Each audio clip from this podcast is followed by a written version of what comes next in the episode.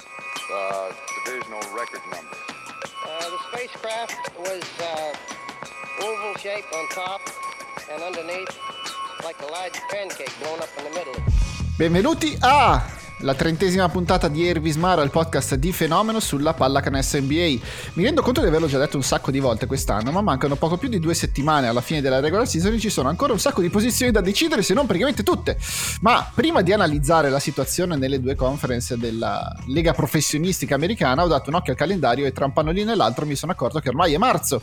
E in quanto marzo c'è un appuntamento fisso, un appuntamento fisso che assolutamente non si può saltare, che è rompere le scatole a Lorenzo Neri di Bold Online. Quindi ciao Lorenzo. Lorenzo.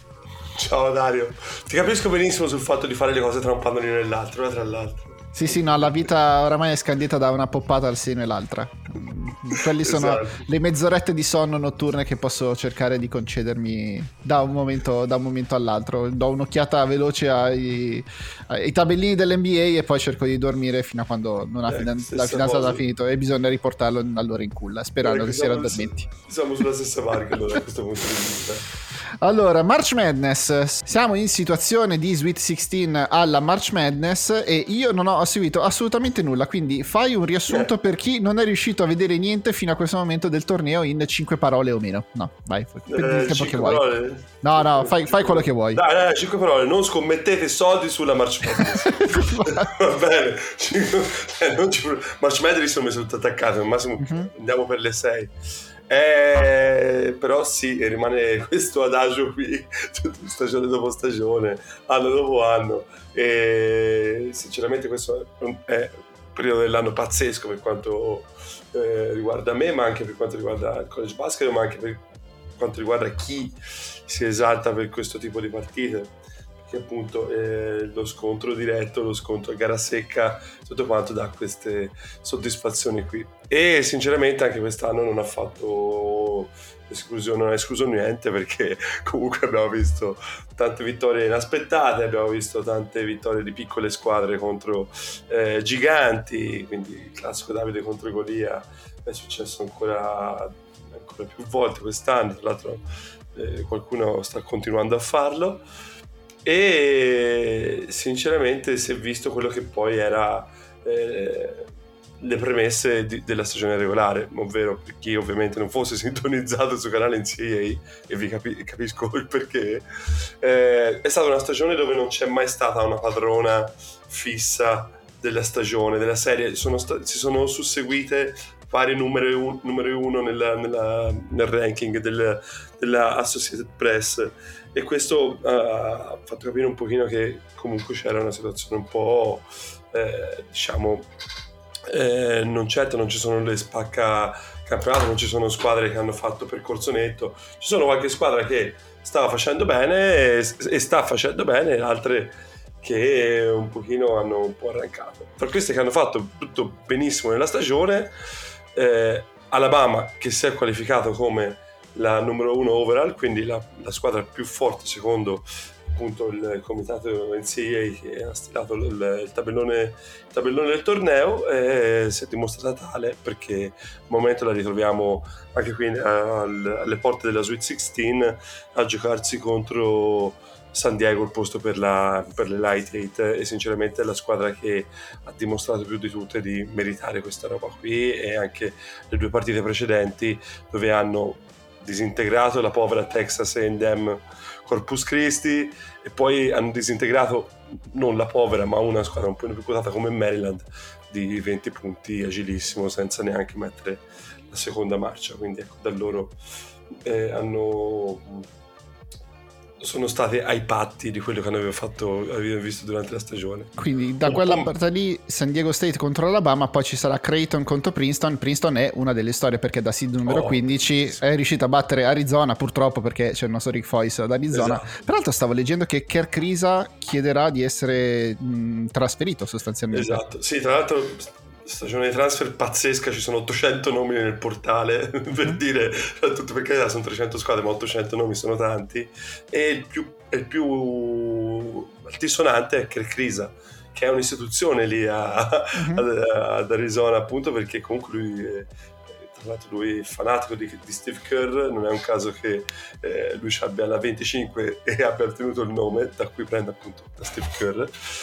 il nome di Kerr Krisa, e, e incredibilmente lui ha deciso di sondare, da quello che ho capito, però ecco, mi sembra una cosa già avanzata, eh, cosa possono dare altre università e mi sa che ci sarà un po' l'assalto a lui. Ecco. Beh, te credo. E, e Arizona sinceramente è stata una, una brutta sconfitta, ma Princeton dall'altro, dall'altro campo mi sembra che non bisogna sminuirla perché ha giocato una partita, così come quella dopo contro Missouri, dove ha vinto di 15 punti, regale dal punto di vista tattico, ma soprattutto dal punto di vista tecnico. I cervelloni sanno giocare a pallacanestro e uno di loro lo sa fare meglio degli altri perché una delle storie è Tosanev Bowman, che è questo lungo undersized che però sta, sta un po' facendo il Nicola Jokic eh, con tutte le dovute diciamo, restrizioni, però sta facendo il Nicola Jokic di questo primo torneo NCAA dove lui appunto è a capo della Princeton Offense, appunto basata sul gioco di passaggi, tutto, di passaggi, palla a lungo, taglie, rete di taglie, tutto quanto, bellissima da vedere, ma a questo punto anche molto, ma molto efficace. Nel tabellone della Midwest invece direi che è quello che ha um, rispettato i pronostici perché l'unico upset che c'è stato è quello di Miami contro Indiana però era comunque 4 contro 5 quindi non è esatto. esattamente un upset particolare però per il resto Houston, Texas e Xavier sono riusciti ad avanzare come da pronostico Esatto, su Houston c'erano un po' di, di, di, dubbi perché Houston è stata un'altra di quelle molto continue. Se non ci fosse stata Alabama, la 1 sarebbe stata Houston. Però nell'ultimo periodo aveva perso Marcus Sasser, che è il loro giocatore di riferimento per quanto riguarda l'attacco, e, e non riuscivano senza Sasser a pareggiare quello che è la loro incredibile difesa con un attacco eh, diciamo strutturato in maniera ottimale per vincere le partite. Tornato Sasser, loro sono diventati appunto un caterpillar da questo punto di vista, perché dietro non passa niente. Ci sarebbe un nome da, da draft che è Jaras Walker, che è molto molto molto interessante, soprattutto dal punto di vista difensivo, poi ne parleremo anche dal punto di vista offensivo. E poi appunto ora troveranno Miami che non è poi fondamentalmente una sorpresa appunto come dicete dell'upset, secondo me Miami con la numero 5 è un po' strettina. Ed è una squadra che sinceramente guarderei.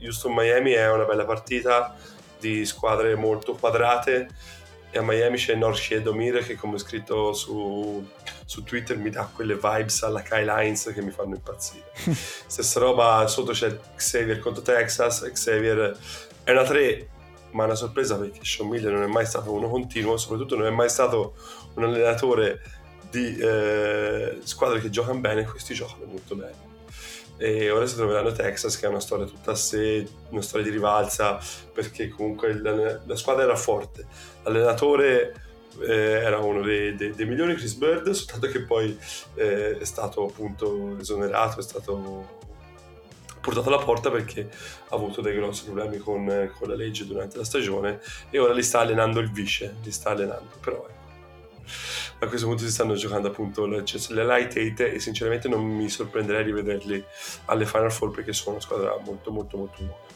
Nel regione della East invece è quella in cui sono saltate decisamente più teste, tra cui quella di Purdue che è andata subito fuori con Fair Dickinson che poi si è fermato con FAU. È la delusione maggiore di tutti perché c'è il giocatore secondo me più rappresentativo della stagione probabilmente sarà il National Player of the Year, ovvero Zachidi che è questo eh, lungo di 2,20 m 25 mm. molto grosso ma anche molto coordinato un giocatore spettacolare nel, nel post basso. Il problema è che tutto il resto del e, e lo ha fatto anche contro la piccola Farley Dickinson. Non dico piccola soltanto perché è una squadra di, diciamo che, di, di, una, di una conference molto molto eh, povera, ma anche perché sono molto piccoli loro. E quindi i piccoli stavolta hanno fatto lo scherzetto giocando una partita devastante contro Purdue. E Purdue è la seconda numero uno che esce contro la 16. La, mm-hmm. la prima di loro era stata Virginia, di cui ci sarebbe da parlare come delusione, ma forse ne parleremo più tardi.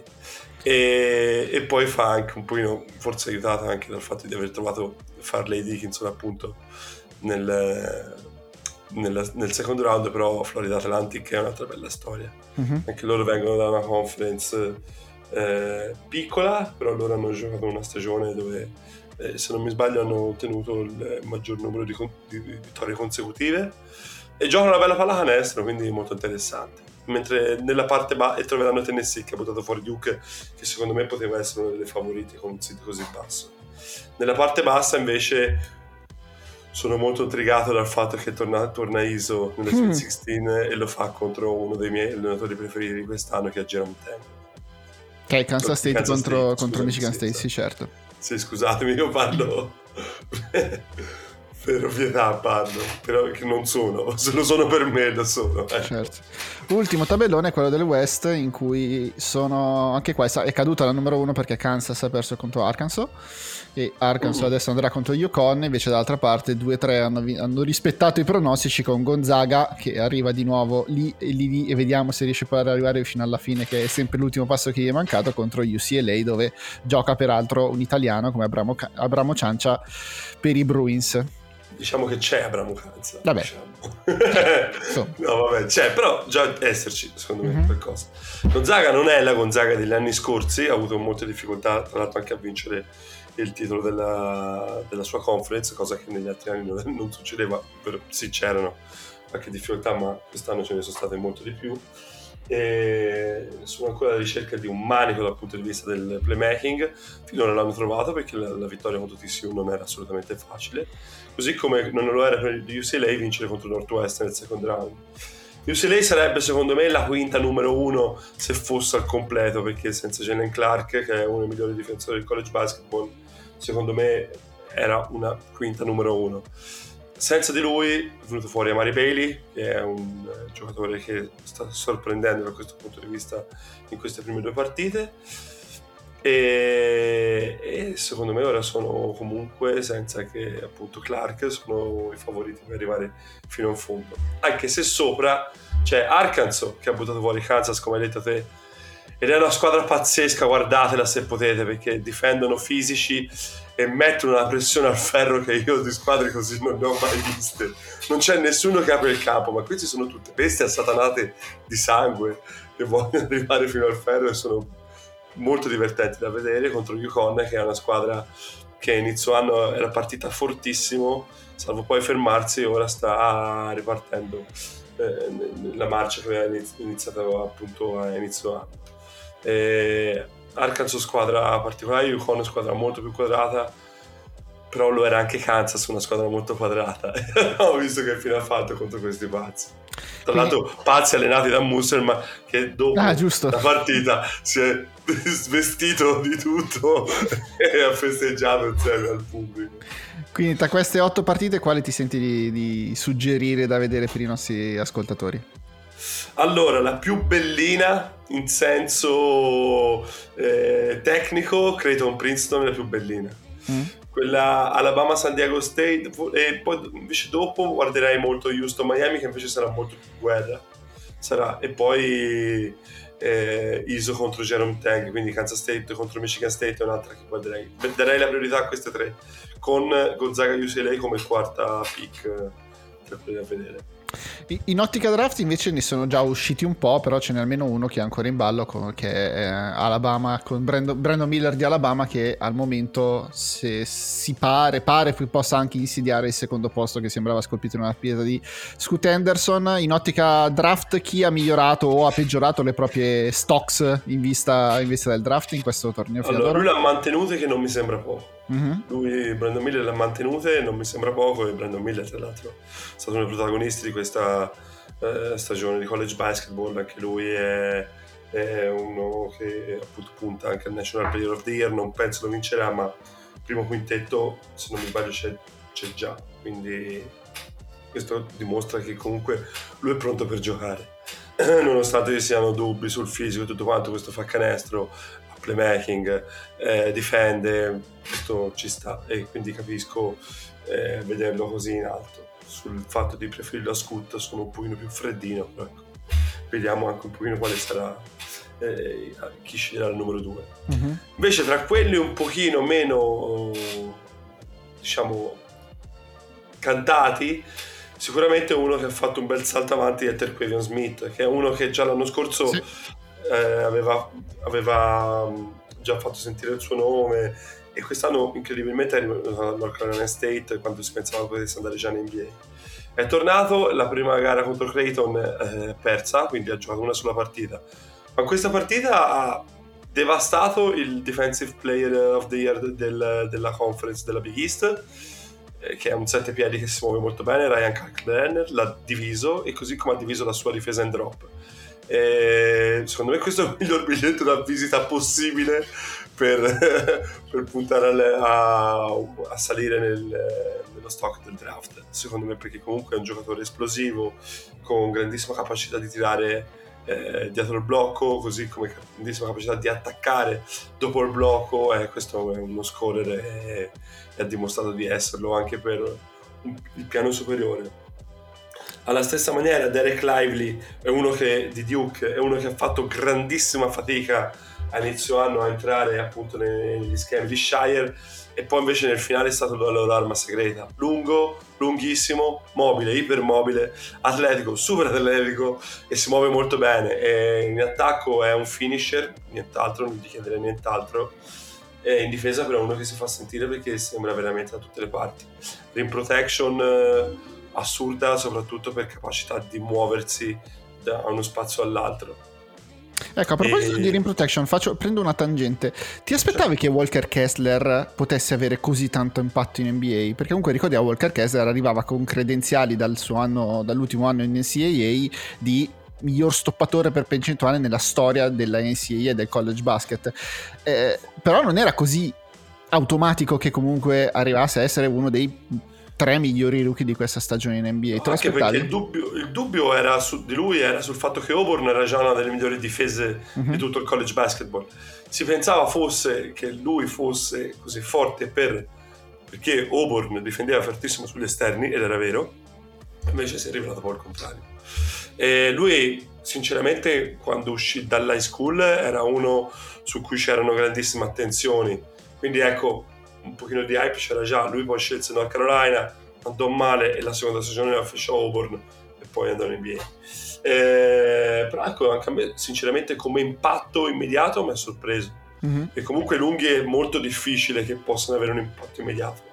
C'hanno da adattarsi, c'hanno da adattarsi alla maggior velocità di chi li attacca, c'hanno da adattarsi alla maggior prestanza di chi eh, gli corre dietro e tutto quanto. Invece lui cioè, è entrato in maniera sorprendente lo potrei dire, sì sì sì, perché comunque ci si aspettava che potesse dare un contributo, ma non così rapidamente. No, chiaro, è diventato un building block sicuramente per la ricostruzione di Atlanta Hawks. Sempre in ottica draft, ti chiedo come sta vivendo il fatto la NCAA che sostanzialmente 4 dei primi 5 talenti del prossimo draft giocano tutti fuori dal college basket perché Wembanyama, Scoot Henderson e i due fratelli Thompson sono al momento nella top 5 e sono tutti fuori dal torneo NCAA, nel senso eh, che cosa ci dice questo della NCAA? Sta, non riesce più ad attrarre talenti come faceva un tempo oppure è semplicemente un caso che quest'anno sia sia, sia capitato così?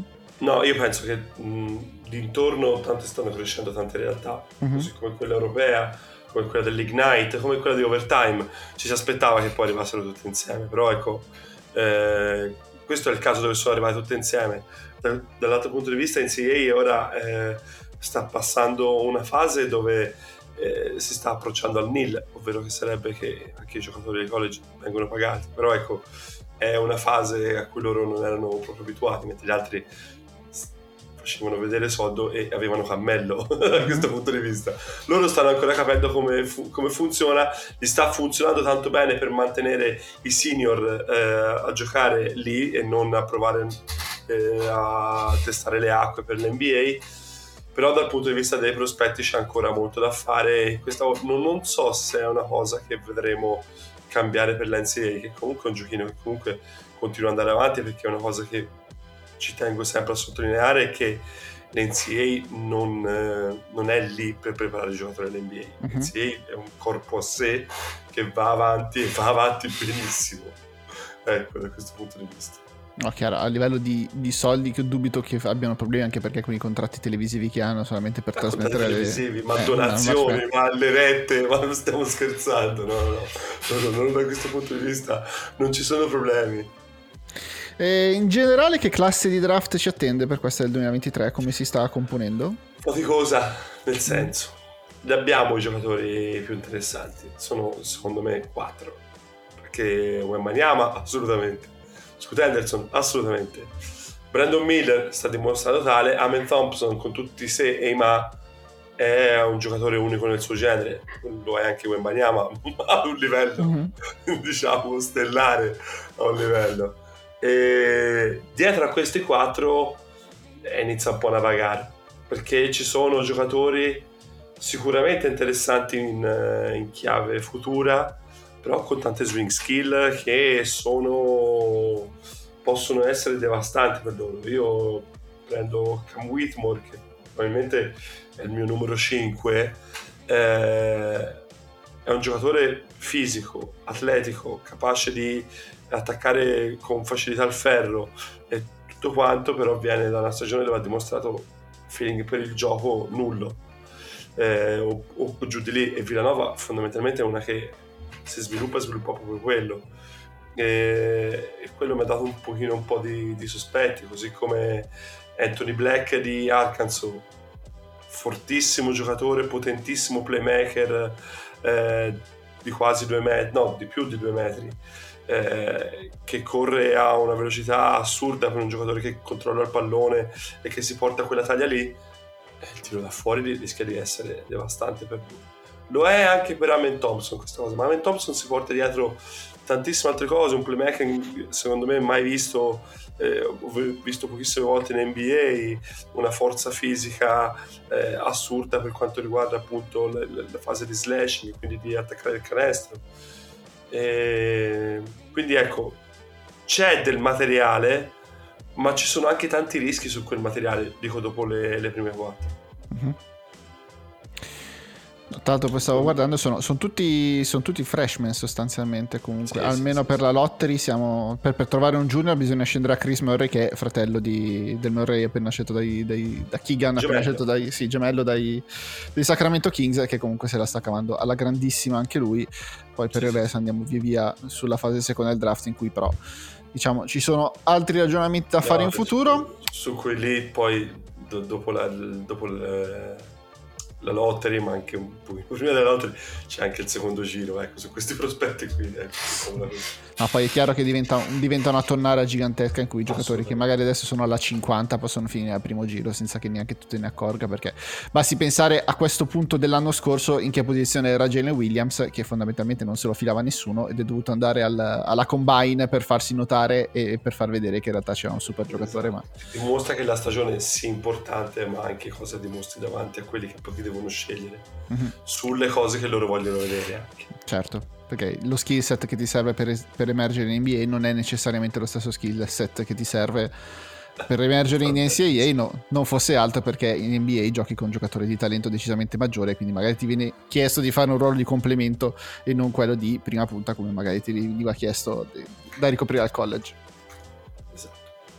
Allora c'è un'altra squadra che in realtà ha definito eh, la nostra March Madness quello che li separa da qui al termine della stagione e visto che sono la squadra che tifa il nostro Lorenzo Neri stiamo parlando dei Miami Heat. Le parole sono quelle di Eric Spolstra perché ha detto da qui in poi ogni partita è una must win e quindi sarà la nostra April Madness per, eh, per finire la stagione. Non è detto non è esattamente quello che noi ci aspettavamo però adesso siamo qui e quindi dobbiamo per forza cercare di tirare fuori qualcosa da questa stagione i Miami al momento sono 40 vittorie e 34 sconfitte sono settimi nella Easter Conference a pari record però sostanzialmente con i Brooklyn Nets che peraltro affronteranno domenica quindi con la possibilità di sorpassarli in classifica. E poi entro fine mese hanno un altro incontro contro i New York Knicks che li precedono di due partite. E quindi non è così remota che alla fine di questa stagione comunque Miami Heat ne vengano fuori con un quinto posto a est che sinceramente per, quelle, per come è stato l'andamento di quest'annata sarebbe grasso che cola Non so, non conosco, non so,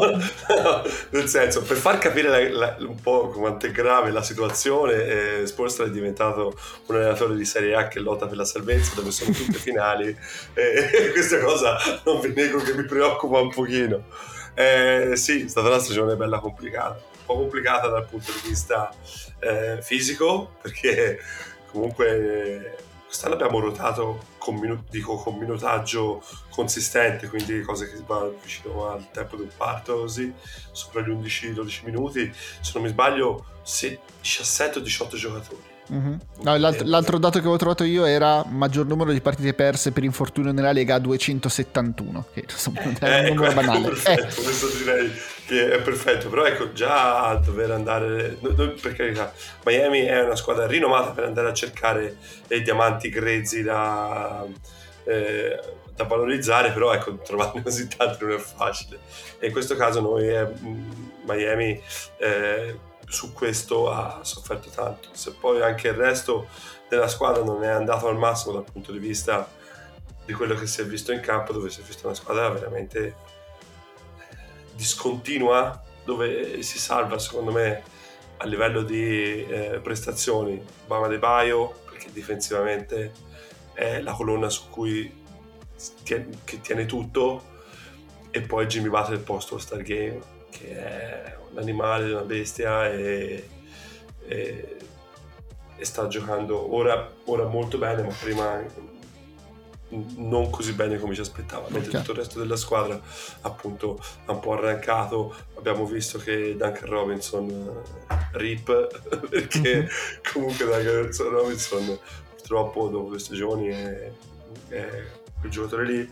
Stessa cosa Max Truss eh, non ha più risposto come ci si aspettava e purtroppo quello è un problema dei giocatori un po', un po' eh, limitati, diciamo con uno skill set un po' limitato perché Max Truss dà sicuramente molto più lui in difesa rispetto a Duncan Robinson però ecco eh, una volta imparato come dice una volta imparato il giochino eh, gli avversari un po' giocano su questo quindi da questo punto di vista noi abbiamo sofferto, sofferto un sacco No, è chiaro. I- Jimmy Butler le ultime 15 partite, quindi praticamente quelli post Star Game, stiamo parlando di 26 punti, 6 rimbalzi, 5 assist, 60% dal campo, 10 su 19 da 3, che vabbè è un 51% ma finto perché praticamente non ha tirato mai, e 85% ai liberi su 11 tentativi a partita. Quindi diciamo che abbiamo anticipato di un po' di settimane l'arrivo di, di playoff Jimmy, che come ben sappiamo è un giocatore che comunque non vuoi trovarti davanti perché è uno dei pochi in grado di dettare il contesto in cui si gioca anche in una serie di playoff al massimo livello. Fa, fa strano perché comunque eh, viene da dire che essendo anno dispari i Miami Heat crollano perché sono andato a riguardarmi adesso le loro stagioni. Do- dopo il titolo del 2013 quello con, con i San Antonio Spurs nel 2015 fuori ai playoff. Nel 2017 fuori dai playoff. Nel 2019 fuori dai playoff. Nel 2021 fuori al primo turno. Quest'anno eh, essendo anno dispari 2023 stiamo comunque parlando di una squadra che eh, inevita- se, se tutto va bene arriva quinta quindi comunque non avrà il fattore ma campo. poi è arrivato un tiro da 3 di Jimmy eh, Esatto, però eh, dopo un anno- dopo l'anno scorso che erano pari a un anno da, da un tiro dalle, dalle finals e nel 2020 alle finals nella bolla. Quindi Fatti è tancare le ali dispari secondo me.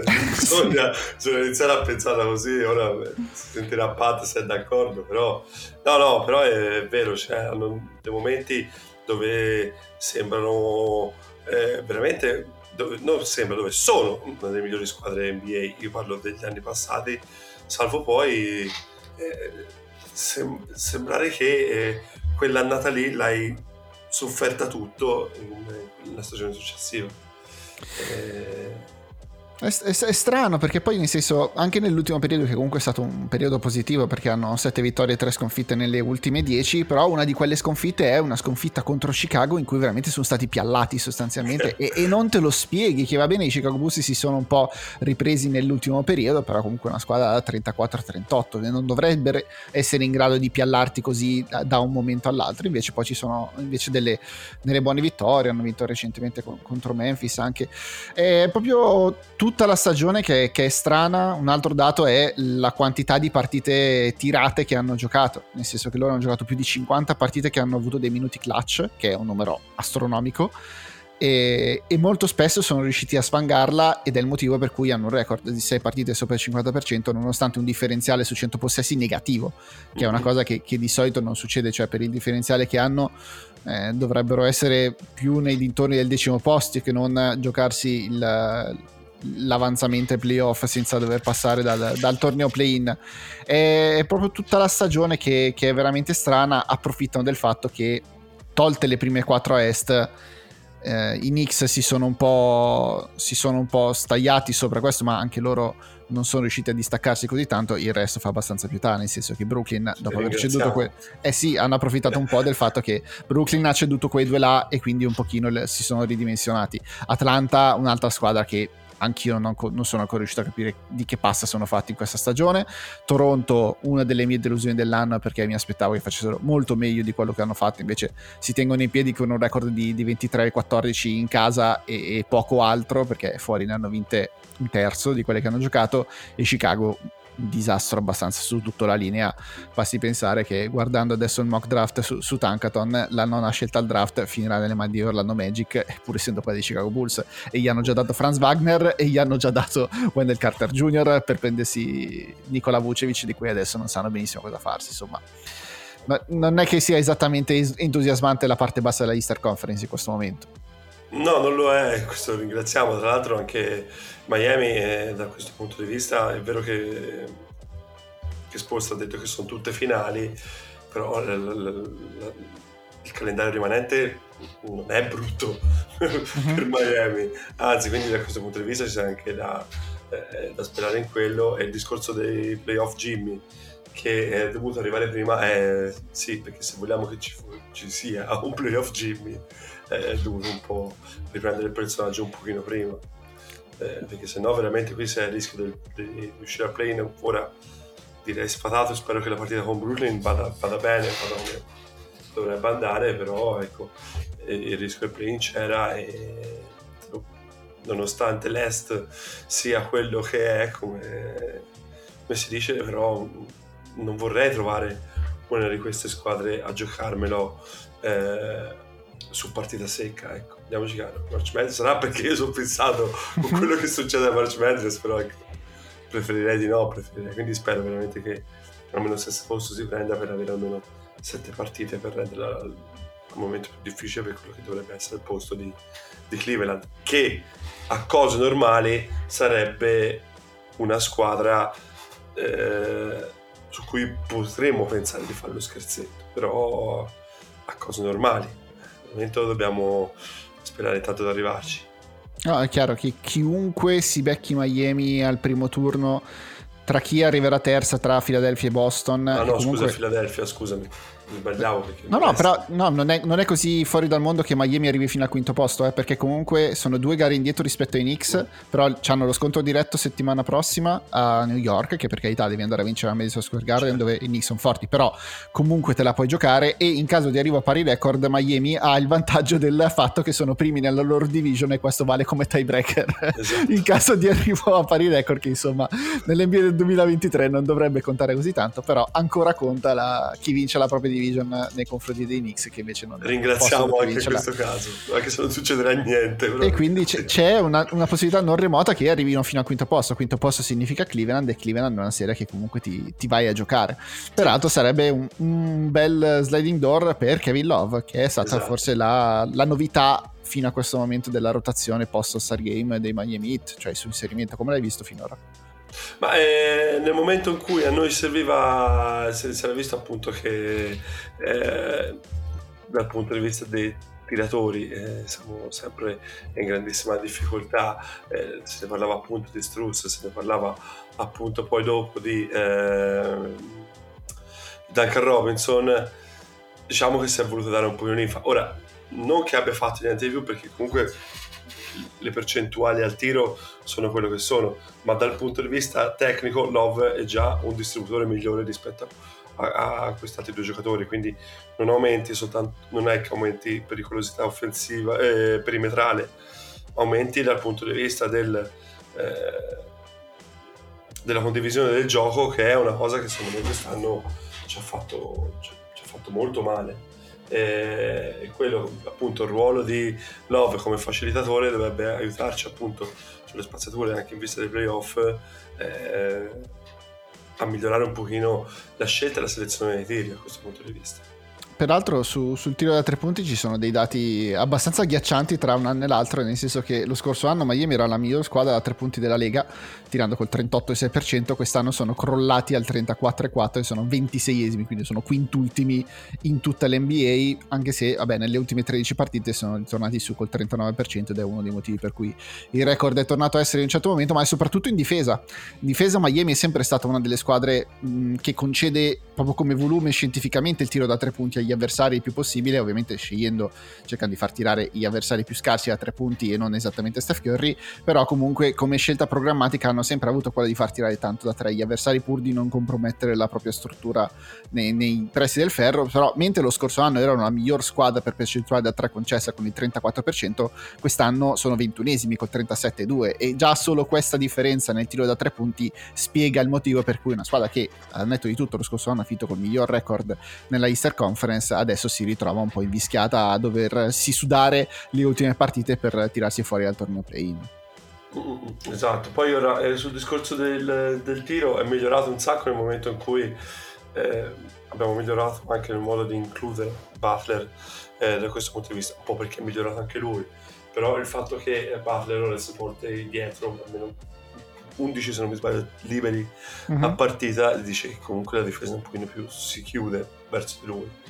E questo ovviamente aiuta il discorso dei tiratori è un messaggio molto semplice eh, però ecco fa capire un pochino che quest'anno da questo punto di vista abbiamo fatto molto fatica e con una vita girata già c'è ha migliorato un pochino perché comunque le ultime 10 partite a parte il, quello che io piace chiamare il Nickelback Game contro i Bulls eh, c'è stato comunque un sincero miglioramento rispetto sia ai risultati che a quello che si vedeva in campo un'altra, anzi le ultime due novità che hanno introdotto i Miami quest'anno nella loro rotazione, uno è la promozione di Tyler Hero stabilmente in quintetto e l'altro è il fatto che Kyle Lauri da quando è tornato dalle 15 partite che ha saltato per un infortunio a ginocchio in quintetto non ci è tornato e quindi ora è stabilmente in uscita dalla panchina. Come hai visto due, queste due scelte da parte di Spurs che comunque sono state due scelte forti che sono un cambiamento abbastanza drastico rispetto alla passata stagione? Ma eh, mi fido più di Lauren con le second unit che con la, con la, primary unit e questo permette anche a Erro di avere un po' di maggior libertà col pallone che è un punto dove lui secondo me ha fatto dei grossi passi avanti eh, a livello di crescita tecnica. Eh, è una mossa che non so se, se mi aspettavo perché Spolstra è uno che eh, tende a, mh, mm, a provare a tentare ma più con i giocatori di secondo piano o farlo con Lauri, che al momento è un giocatore di primo piano. E tutto quanto è, è, molto interessante. Per ora mi sembra stia andando abbastanza bene. Vedendo anche i risultati che sono arrivati ora e vedendo anche un po' l'impatto che ha avuto Erro su queste partite. No, Erro sicuramente, in particolare nelle triple dal palleggio, sta, sta vivendo una, una super stagione eh, con, con, alte percentuali. Poi c'è un altro dato assurdo che ho letto che al momento è ancora 40 su 40 ai liberi nei quarti quarti, che sarebbe il record ogni epoca perché mai nessuno è riuscito a finire la stagione senza mai er- sbagliare un tiro libero nei quarti quarti, che comunque è un dato importante perché nei finali di gara uno dei motivi per cui Miami va così bene è che oltre a Jimmy Butler hanno anche Tyler Hero che sta mantenendo alta efficienza esatto. nei finali punto a punto e questo fa, fa tutta la differenza nel mondo, basti pensare che delle 40 vittorie che che hanno in questo momento i Miami Heat, 24 sono arrivate con 5 o meno punti di scarto, quindi sono veramente col coltello tra i denti ogni singola partita per cavare fuori delle vittorie da questo gruppo che talento non ne ha tantissimo, eh, perché poi no. se, vai, se, vai, a fare la conta di tutti quanti, eh, talento abbastanza poco, in particolare nella, nel, nel mettere punti a tabellone. Però se fossi in Philadelphia, se fossi in Boston, se fossi a maggior ragione in Cleveland, non sarei contento di trovarmi al primo turno tra tutti no, quanti. Sono messe, sono messe, a punto dal punto di vista della chimica, eh, direi più tattica, ma forse anche a livello eh, personale, caratteriale, perché comunque anche Erro viene affiancato spesso a Gabe Vincent, che è un giocatore che sta lì, fa il suo ordinato con grandissime doti difensive mentre Lauri è quello che deve accendere un pochino dei giocatori che probabilmente non hanno grandissima autonomia in campo, eh, eh, appunto quelli della second unit, quindi probabilmente a livello di chimica questo ci potrebbe aiutare tanto, potrebbe aiutare anche con delle rotazioni particolari anche nel giro playoff. La vedo ancora dura, eh, andare mm-hmm. a fare lo scherzetto a Philadelphia nonostante Doc Rivers, nonostante tutto, vedendo anche lo stato di forma in cui sono loro. Però ecco, mi rendo conto che non, non siamo una squadra di talento, ma l'allenatore è secondo me uno dei più talentuosi in NBA e le, i giocatori che ci sono sono giocatori da playoff, ripeto, lontano a Philadelphia, però secondo me siamo meglio di così, ecco. Meglio di così.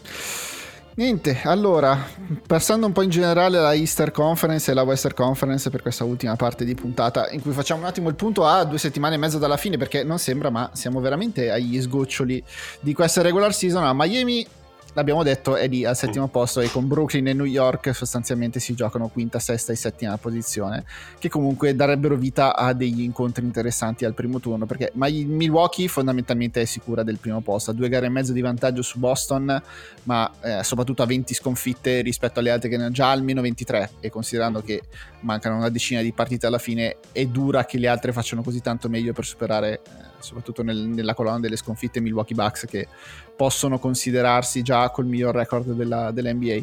Boston Philadelphia eh, è, è, è, bella tosta perché con una vittoria Philadelphia va per i record e, e soprattutto avere o non avere il fattore campo nell'eventuale secondo turno tra queste due veramente può fare la differenza in uno dei penso delle serie più interessanti che potrebbero venire fuori. Assolutamente. E poi sarà interessante perché noi sbertucciamo amorevolmente, amichevolmente Doc Rivers eh, ai playoff, eh, però Mazzulla è tutto da, da verificare. Mm-hmm. Quindi cioè, Mazzulla è bravissimo finora, è stato un calo e tutto quanto, anche nell'ultimo periodo bravissimo. Però mi rendo conto che è un allenatore che va verificato nel, negli accorgimenti rapidi e veloci quindi diventa molto divertente. Non ci sono scontri diretti da Boston e Philadelphia qui alla fine, giusto? Te lo controllo al volo. No, al così proprio non, per... mi, non mi ricordo, ma credo di no. C'è, c'è un Boston Milwaukee. Ah no, c'è, ah. c'è, sì, sì, sì, 5 ah, aprile, okay. 5 aprile, va che bello. E lì sì, decisamente ci si, ci si giocherà un sacco. Eh, anche perché i Boston Celtics adesso hanno questa trasferta comunque ne sono usciti bene, soprattutto hanno finito bene vincendo a Sacramento l'altra sera abbastanza in maniera convincente con 36 di Tatum, con 27 di Jalen Brown eh, e hanno finito una trasferta da 6 partite con 4 vittorie che comunque li rimette un pochino in carreggiata soprattutto hanno fermato Sacramento che per carità Sacramento era tipo se non ho letto male alla quarta partita la quinta partita in quattro time zone diverse. Quindi hanno veramente fatto il giro degli Stati Uniti, quindi sono arrivati abbastanza morti. La squadra offensivamente più forte di sempre. Eh sì, però anche loro a un certo punto sono arrivati spompi contro comunque i Boston Celtics, che sono, rimangono i Boston Celtics. E, però anche l'ultima, l'ultima, intervista, l'ultimo pezzo che è uscito di, su, su The Ringer, su, su Jalen Brown, insomma... Eh, mi ha fatto pensare che stava già preparando il campo ad un eventuale addio nel caso in cui le cose non dovessero andare benissimo, perché comunque faceva intendere non è detto che io rimanga qua per sempre, eh, lui è in scadenza non quest'estate ma in quella prossima, quindi quest'anno può eh, estendere il suo contratto, ma per le regole dell'estensione dei contratti NBA, che a meno che tu non abbia spazio salariale e non è il caso dei Boston Celtics, puoi rinnovare solamente al 120% del tuo contratto precedente, che è attorno ai 30 milioni di dollari. Quindi significa che dovrebbe rinunciare a una quindicina di milioni rispetto al max che potrebbe ottenere eh, liberamente sul mercato del 2024 e che prenderà sicuramente perché è un giocatore da, da contratto al massimo salariale. E quindi mi sembra che anche qualcosina dopo il fatto che non si è capito bene se Boston ha parlato o non parlato con Brooklyn l'estate scorsa per andare a prendere Kevin Durant. Peraltro Kevin Durant è molto amico di Jason Tatum e questa cosa. Mm, insomma non, non, la vedo benissimo da quel punto di vista lì. Poi, ovviamente, se questi riescono ad arrivare fino in fondo, perché hanno tutte le possibilità di arrivare fino in fondo, questi sarebbero. Sono, sono parole che si porta via il vento. Sì, non chiaro. dimentichiamoci quelli che sono stati finora e sono stati finora certo. quando abbiamo iniziato a dire.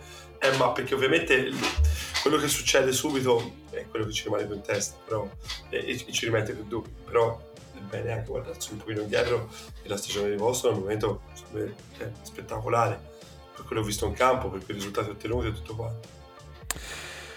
Quindi poi stiamo parlando delle zone. Beh, i Cleveland Cavaliers sono l'unica squadra che è sicura di. Sono di, tranquilli. Di, sono belli tranquilli. Al quarto posto, peraltro, sarebbe un risultato già eccellente di suo. Loro non vanno ai playoff senza LeBron James dal 1998 e non superano un turno di playoff. Eh sì, dal 98. E non superano un turno di playoff senza LeBron James dal 93 Stiamo parlando di 30 anni, e quindi anche per loro tornare ai playoff senza creandosi una nuova storia con un nuovo gruppo sicuramente sarebbe Perché molto a cercare importante. Peraltro, peraltro con un cercare- a cercare chi c'era in quelle, quelle squadre lì. Devo andarmi a cercare. eh, Larry Nance padre e, Eh, e- sì. e altri. Eh, peraltro con, ehm, con uno dei quintetti base più giovani di tutta l'NBA, credo sia il terzo più giovane di tutta la Lega, perché comunque sono, sono tutti giovani, specialmente quando, quando in quintetto parte anche Isaac Okoro. Sono una squadra con dei difetti in cui chiaramente gli manca un quinto, però intanto eh, mettere lì una stagione da quarta forza nella Easter Conference è tutt'altro che, che banale per, per questi Cleveland Cavaliers e sotto Miami in realtà c'è una tonnara di, di- di squadre che speri che si levino il più fretta possibile cioè tra Atlanta, Toronto e Chicago sinceramente non so chi vorrei al, al primo turno a fare da carne a macello i Milwaukee Bucks tu hai delle preferenze? No, sinceramente, anche perché comunque sono squadre che durante l'anno, ora vabbè Atlanta ha cambiato in corsa, però eh, sembrano il meme, quelli che si mettono bastone tra le ruote Mhm. e in bicicletta. Quindi eh, sono squadre, a me piacerebbe sempre per mentalità e per filosofia sempre vedere Toronto contro le squadre più forti. Mhm. perché è una squadra secondo me costruita per reggere botta in, in quella maniera lì e anche se quest'anno hanno performato è una delle squadre tra queste tre che mi farebbe dormire sonni un pochino meno tranquilli No, è chiaro che se, se becchi, ma mai come quest'anno credo che i playoff saranno influenzati dallo stato di forma in cui arrivano le, le diverse squadre e, e uno dei motivi per cui è fondamentale in realtà evitare il torneo play-in è perché ti dà una settimana piena di riposo prima dell'inizio dei playoff che per come stanno arrivando le squadre che comunque ogni singola sera si devono giocare qualcosa di importante ai playoff perché eh, con l'introduzione del torneo play-in eh, ha reso decisamente più interessante questa ultima parte di, di regular season rispetto al passato dove anni, an- anni fa sostanzialmente a questo, a questo punto stavamo semplicemente contando i giorni che ci separavano ai playoff. Invece adesso ogni singola sera c'è almeno una se non più partite in cui ci si gioca davvero tanto e spesso anche in scontri diretti. Però sì Atlanta eh, continua a non, non- non capire veramente. Adesso è arrivato anche qui Snyder ma non mi sembra che abbia avuto C'è chissà quale impatto. C'è eh da sì. studiare qui Snyder perché eh, gli altri si amarre che, oh, che Young non fanno niente lontani dalla palla e insieme è un po' un casino sembra di essere tocca a me, tocca a te, tocca a me, tocca a te e non penso che Snyder arrivi e cambi.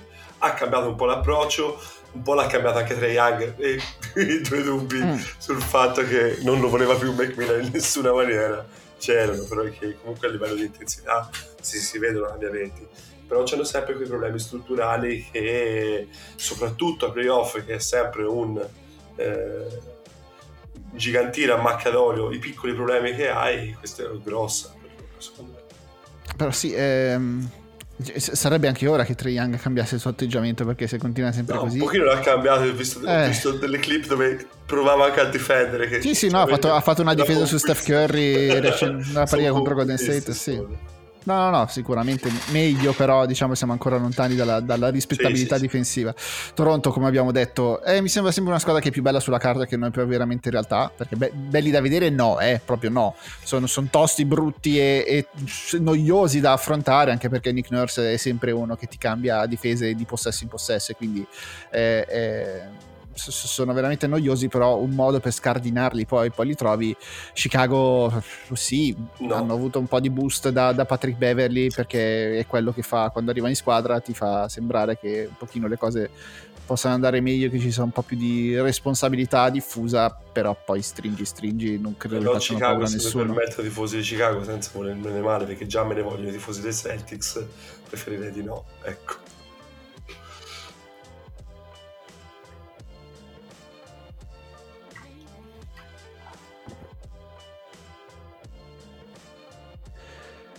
Mentre invece lasciandoci alle spalle la Easter Conference, direi che nella Western è un gran casino perché allora Houston e San Antonio si sono fatte fuori da sole ormai da tempo e sono belle concentrate su due Banyama Party, anche se hanno raggiunto, tutte e due hanno avuto delle vittorie abbastanza random nell'ultimo periodo che, cui non si capiva bene che senso avessero, tipo la rimonta da meno 24 degli Spurs su Atlanta, però vabbè, cose che capitano, Portland si è fatta fuori da sola perché Damian Lillard ha fatto capire ok questa stagione è andata, adesso vediamo se gioco le ultime, se no anche, anche no. E poi, e poi è un gran casino perché Denver è sicura del primo posto, ha tre partite e mezzo di vantaggio su Memphis che è seconda, che adesso ha creato un minimo di separazione su, su Sacramento prendendosi due partite.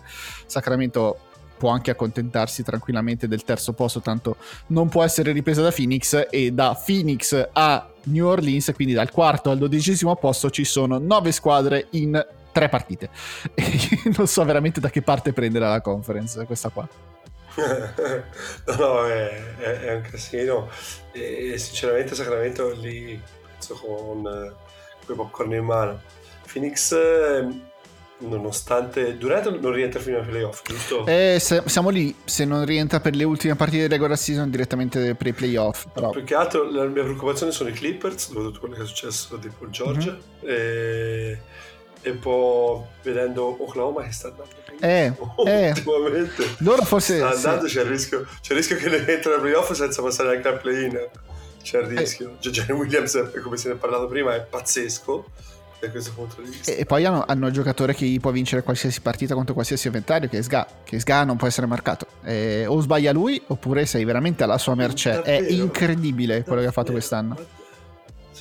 Eh, io se posso dire su chi ho brutte vibes, ma comunque c'entrano, vabbè, non che dica, eh, Dallas eh sì. con eh, Jason Kidd che c'è sempre più inascoltabile delle, delle dichiarazioni secondo me fuori. ma poi anche, anche la, la, polemica che hanno montato questa notte per quei due punti che, che non si sono capiti eh, però cioè nel senso a me sembra a parte che vabbè non puoi perde, dire che hai perso una partita per due punti che hai perso allora, nel terzo c'è una dose di Mark Cuban su eh, quello e mi rendo conto e mi rendo conto però Ecco. Però anche, cioè anche, meno, voglio dire, e sono due punti nel terzo quarto, avevi tutto il tempo per, per, per, recuperare, non puoi dire abbiamo perso, dobbiamo rigiocare la partita per quello che è successo lì. Peraltro, se la rimessa era dei Dallas Mavericks, perché non c'era nessuno nella metacampo difensiva a fare quella rimessa?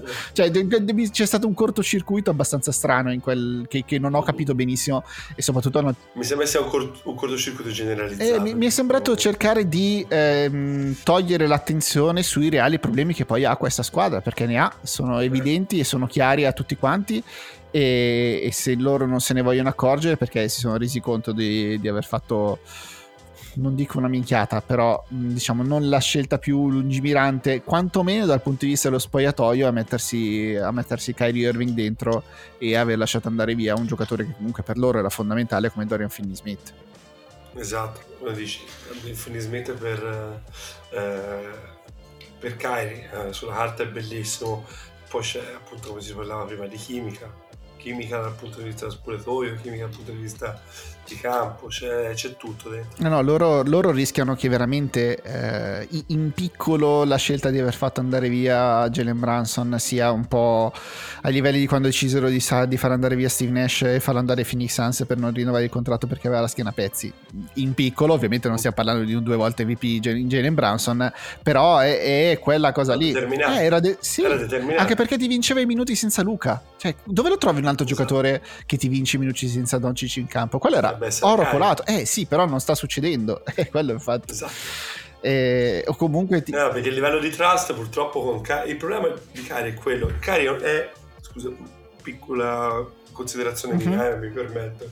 Cari è un ottimo secondo che ha provato più volte a fare il primo e non gli riesce. Non riesce neanche con le secondi unit eh, alcune volte è quello eh, perché ma c'è un livello di, di, di trust di, di, fiducia verso di lui che secondo me non ce li hanno mai avuti i compagni e lui li ha avuti sempre con eh, gruppi molto solidi. Eh. No, è chiaro che non, non, ti puoi fidare di Kyrie Irving, non ti puoi fidare che lui da un momento all'altro non ti lasci per strada per motivi non suoi. Non fanno neanche i compagni. E non puoi fidarti da un punto di vista fisico, perché comunque lui adesso è alle prese con un problema al piede che non sei sicuro che possa che possa sistemare e lui ha già fatto capire non ho intenzione di aspettare di essermi ritirato per eh, dover zoppicare per il resto della mia vita se è una cosa che posso risolvere adesso quindi diciamo che non è esattamente col coltello tra i denti per, eh, sac- pronto a sacrificarsi per la causa anche perché è in scadenza fine anno e quindi rischi davvero che ti lasci con un, con un pugno di mosche. No ma poi anche a livello tattico non, non è quello che migliora compagno non è mai stato quindi poi per carità un finisher uno dei migliori finisher che ci sia in NBA, però finish. Ma basta, basta tanto così, eh, basta che poi Luca Doncic imbrocchi tre partite e non lo vuoi vedere playoff in una serie lunga 7 perché è veramente un mal di testa da marcare, però anche lui con i problemini fisici che ha avuto nell'ultimo periodo non arriva nelle migliori condizioni ideali. Sono un po' in condizioni migliori i Los Angeles Lakers che zitti zitti comunque pur non distaccandosi perché mh, se ne parlavi settimana scorsa sembrava che stessimo parlando della squadra più forte di tutti i tempi però comunque sono tornati a un livello di rispettabilità e anche vicino a un record del 50% che comunque adesso dovrebbe, in teoria, se, se i Jazz e i Pelicans non gli tirano dei brutti scherzi, permetti di, di, rimanere dentro nel torneo play-in e poi speri di averli, di averli tutti nelle migliori condizioni possibili. Tutti sani è, è dire troppo, però già adesso ci, ci fanno sapere Shams Charania e Adrian Wonarowski che dovrebbe tornare a giocare qualche partita LeBron James prima della fine della regular season e poi vediamo in che, in che posizioni siamo per la post-season qui è il rovescio della medaglia di quello che è successo a Dallas, perché qui è stata aggiunta forza lavoro e vediamo quanto i risultati siano cambiati. Ma non soltanto i risultati, anche appunto le vibrazioni che emanano loro, che è una cosa molto più, eh, più divertente. Prima vedevi un Westbrook che la vivevano tutti male, a partire da Erwin M fino a tutti i giocatori, ora vedi uno spirito di sacrificio molto diverso e, e lo vedi in tutto, lo vedi dal primo al 40 minuto. No, lo vedi in, in Austin Reeves che comunque può, può, permettersi di esplodere e di essere una, una, bella, una, bella, storia di questo finale di stagione. Lo vedi in di Angelo Russell che comunque mi sembra tornato con tutt'altro atteggiamento rispetto a quello con cui aveva lasciato Los Angeles e anche in diversi altri suoi passaggi nel corso nel corso della carriera. No, sicuramente le, le vibes sono, sono, migliori. Certo che devono, devono vincere queste partite perché sennò diventa, diventa, complicato. E loro già da diverso tempo oramai giocano ogni singola partita col coltello tra i denti. Ogni singola partita è, può essere decisiva per le, per le loro sorti, per cui anche perdere una partita come quella che hanno lasciato andare contro i Rockets senza, senza far giocare Anthony Davis rischia che alla fine dell'anno poi, poi la rimpiangi, o quella che hanno persa contro Dallas con tiro allo scadere di, di, di Maxi Kleber, insomma sono tante cose che, che, rimangono un po' lì a metà. E appena lì fuori Utah Jazz eh, non, non, mollano, eh, pur avendo cambiato la loro rotazione, perché comunque hanno messo dentro Chayak Baji e anche Simone Fontecchio nell'ultimo mese ha giocato molto di più, però comunque... Um, non mollano niente, rimangono sempre lì aggrappati e il, il crollo che ci si aspettava dopo, dopo, le cessioni, che comunque hanno fatto la deadline, alla fine non è arrivato e hanno un giocatore che può farne 40 come ha fatto stanotte come Marker. Per carità, perdendo, però sempre 40 rimangono. Sì, il problema di Utah è un altro, quello che hanno Bucks, Celtics, Nuggets, Kings, eh, Suns e, e Lakers nel, nel calendario mm. da qui alla fine. Non benissimo bruttina, no, bruttina. Eh, infatti. bruttina, bruttina. Mentre da, questo punto di vista i Lakers, si stavano andando appunto la, la, la, la skill strength, i Lakers eh, sono messi, sono messi bene, sì, sì. Due volte, eh, due volte Bulls, due volte Jets e i Rockets. No, è Oklahoma City che ha messo ancora meglio di tutti gli altri perché rimangono 10 partite e ce ne sono 4 toste, diciamo che sono Memphis, Phoenix. E c'ha la Webariama Run, c'ha eh. da affrontare. Eh sì. esatto. c'hanno, c'hanno, Detroit, c'hanno Charlotte, c'hanno Portland che l'ha data su, c'hanno sì. Indiana che è lì lì, c'hanno Utah che insomma te la giochi e poi c'hanno i Lakers che è uno sconto diretto. Insomma, esatto. 5 partite vincibili ce l'hanno. Che, mm. t- tutte squadre che subiscono violenza fanno oh no, che peccato, cavolo oh, oh, rischio davvero di dovermi andare a giocare per Wembanyama va bene, hai altre cose che vuoi toglierti dal petto che vuoi dire al nostro no, pubblico? no, no, no, penso siamo tutti insieme va bene, allora ti auguriamo una buona fine di marzo e un inizio di aprile con le Final Four Grazie. e poi ci risentiremo molto probabilmente in vista del draft quando anch'io sarò un po' più preparato rispetto a quello che sono in questo momento in cui la mia vita eh, passa da un pannolino all'altro e da una, un'alba di di NBA all'altra. E io mi farò trovare pronto, spero, come tutti gli anni. Io appunto ho da settarmi un pochino, però penso di arrivarci pronto come sempre. E noi ci risentiamo tra un paio di settimane alla fine della regular season, sempre qui su Ervismara.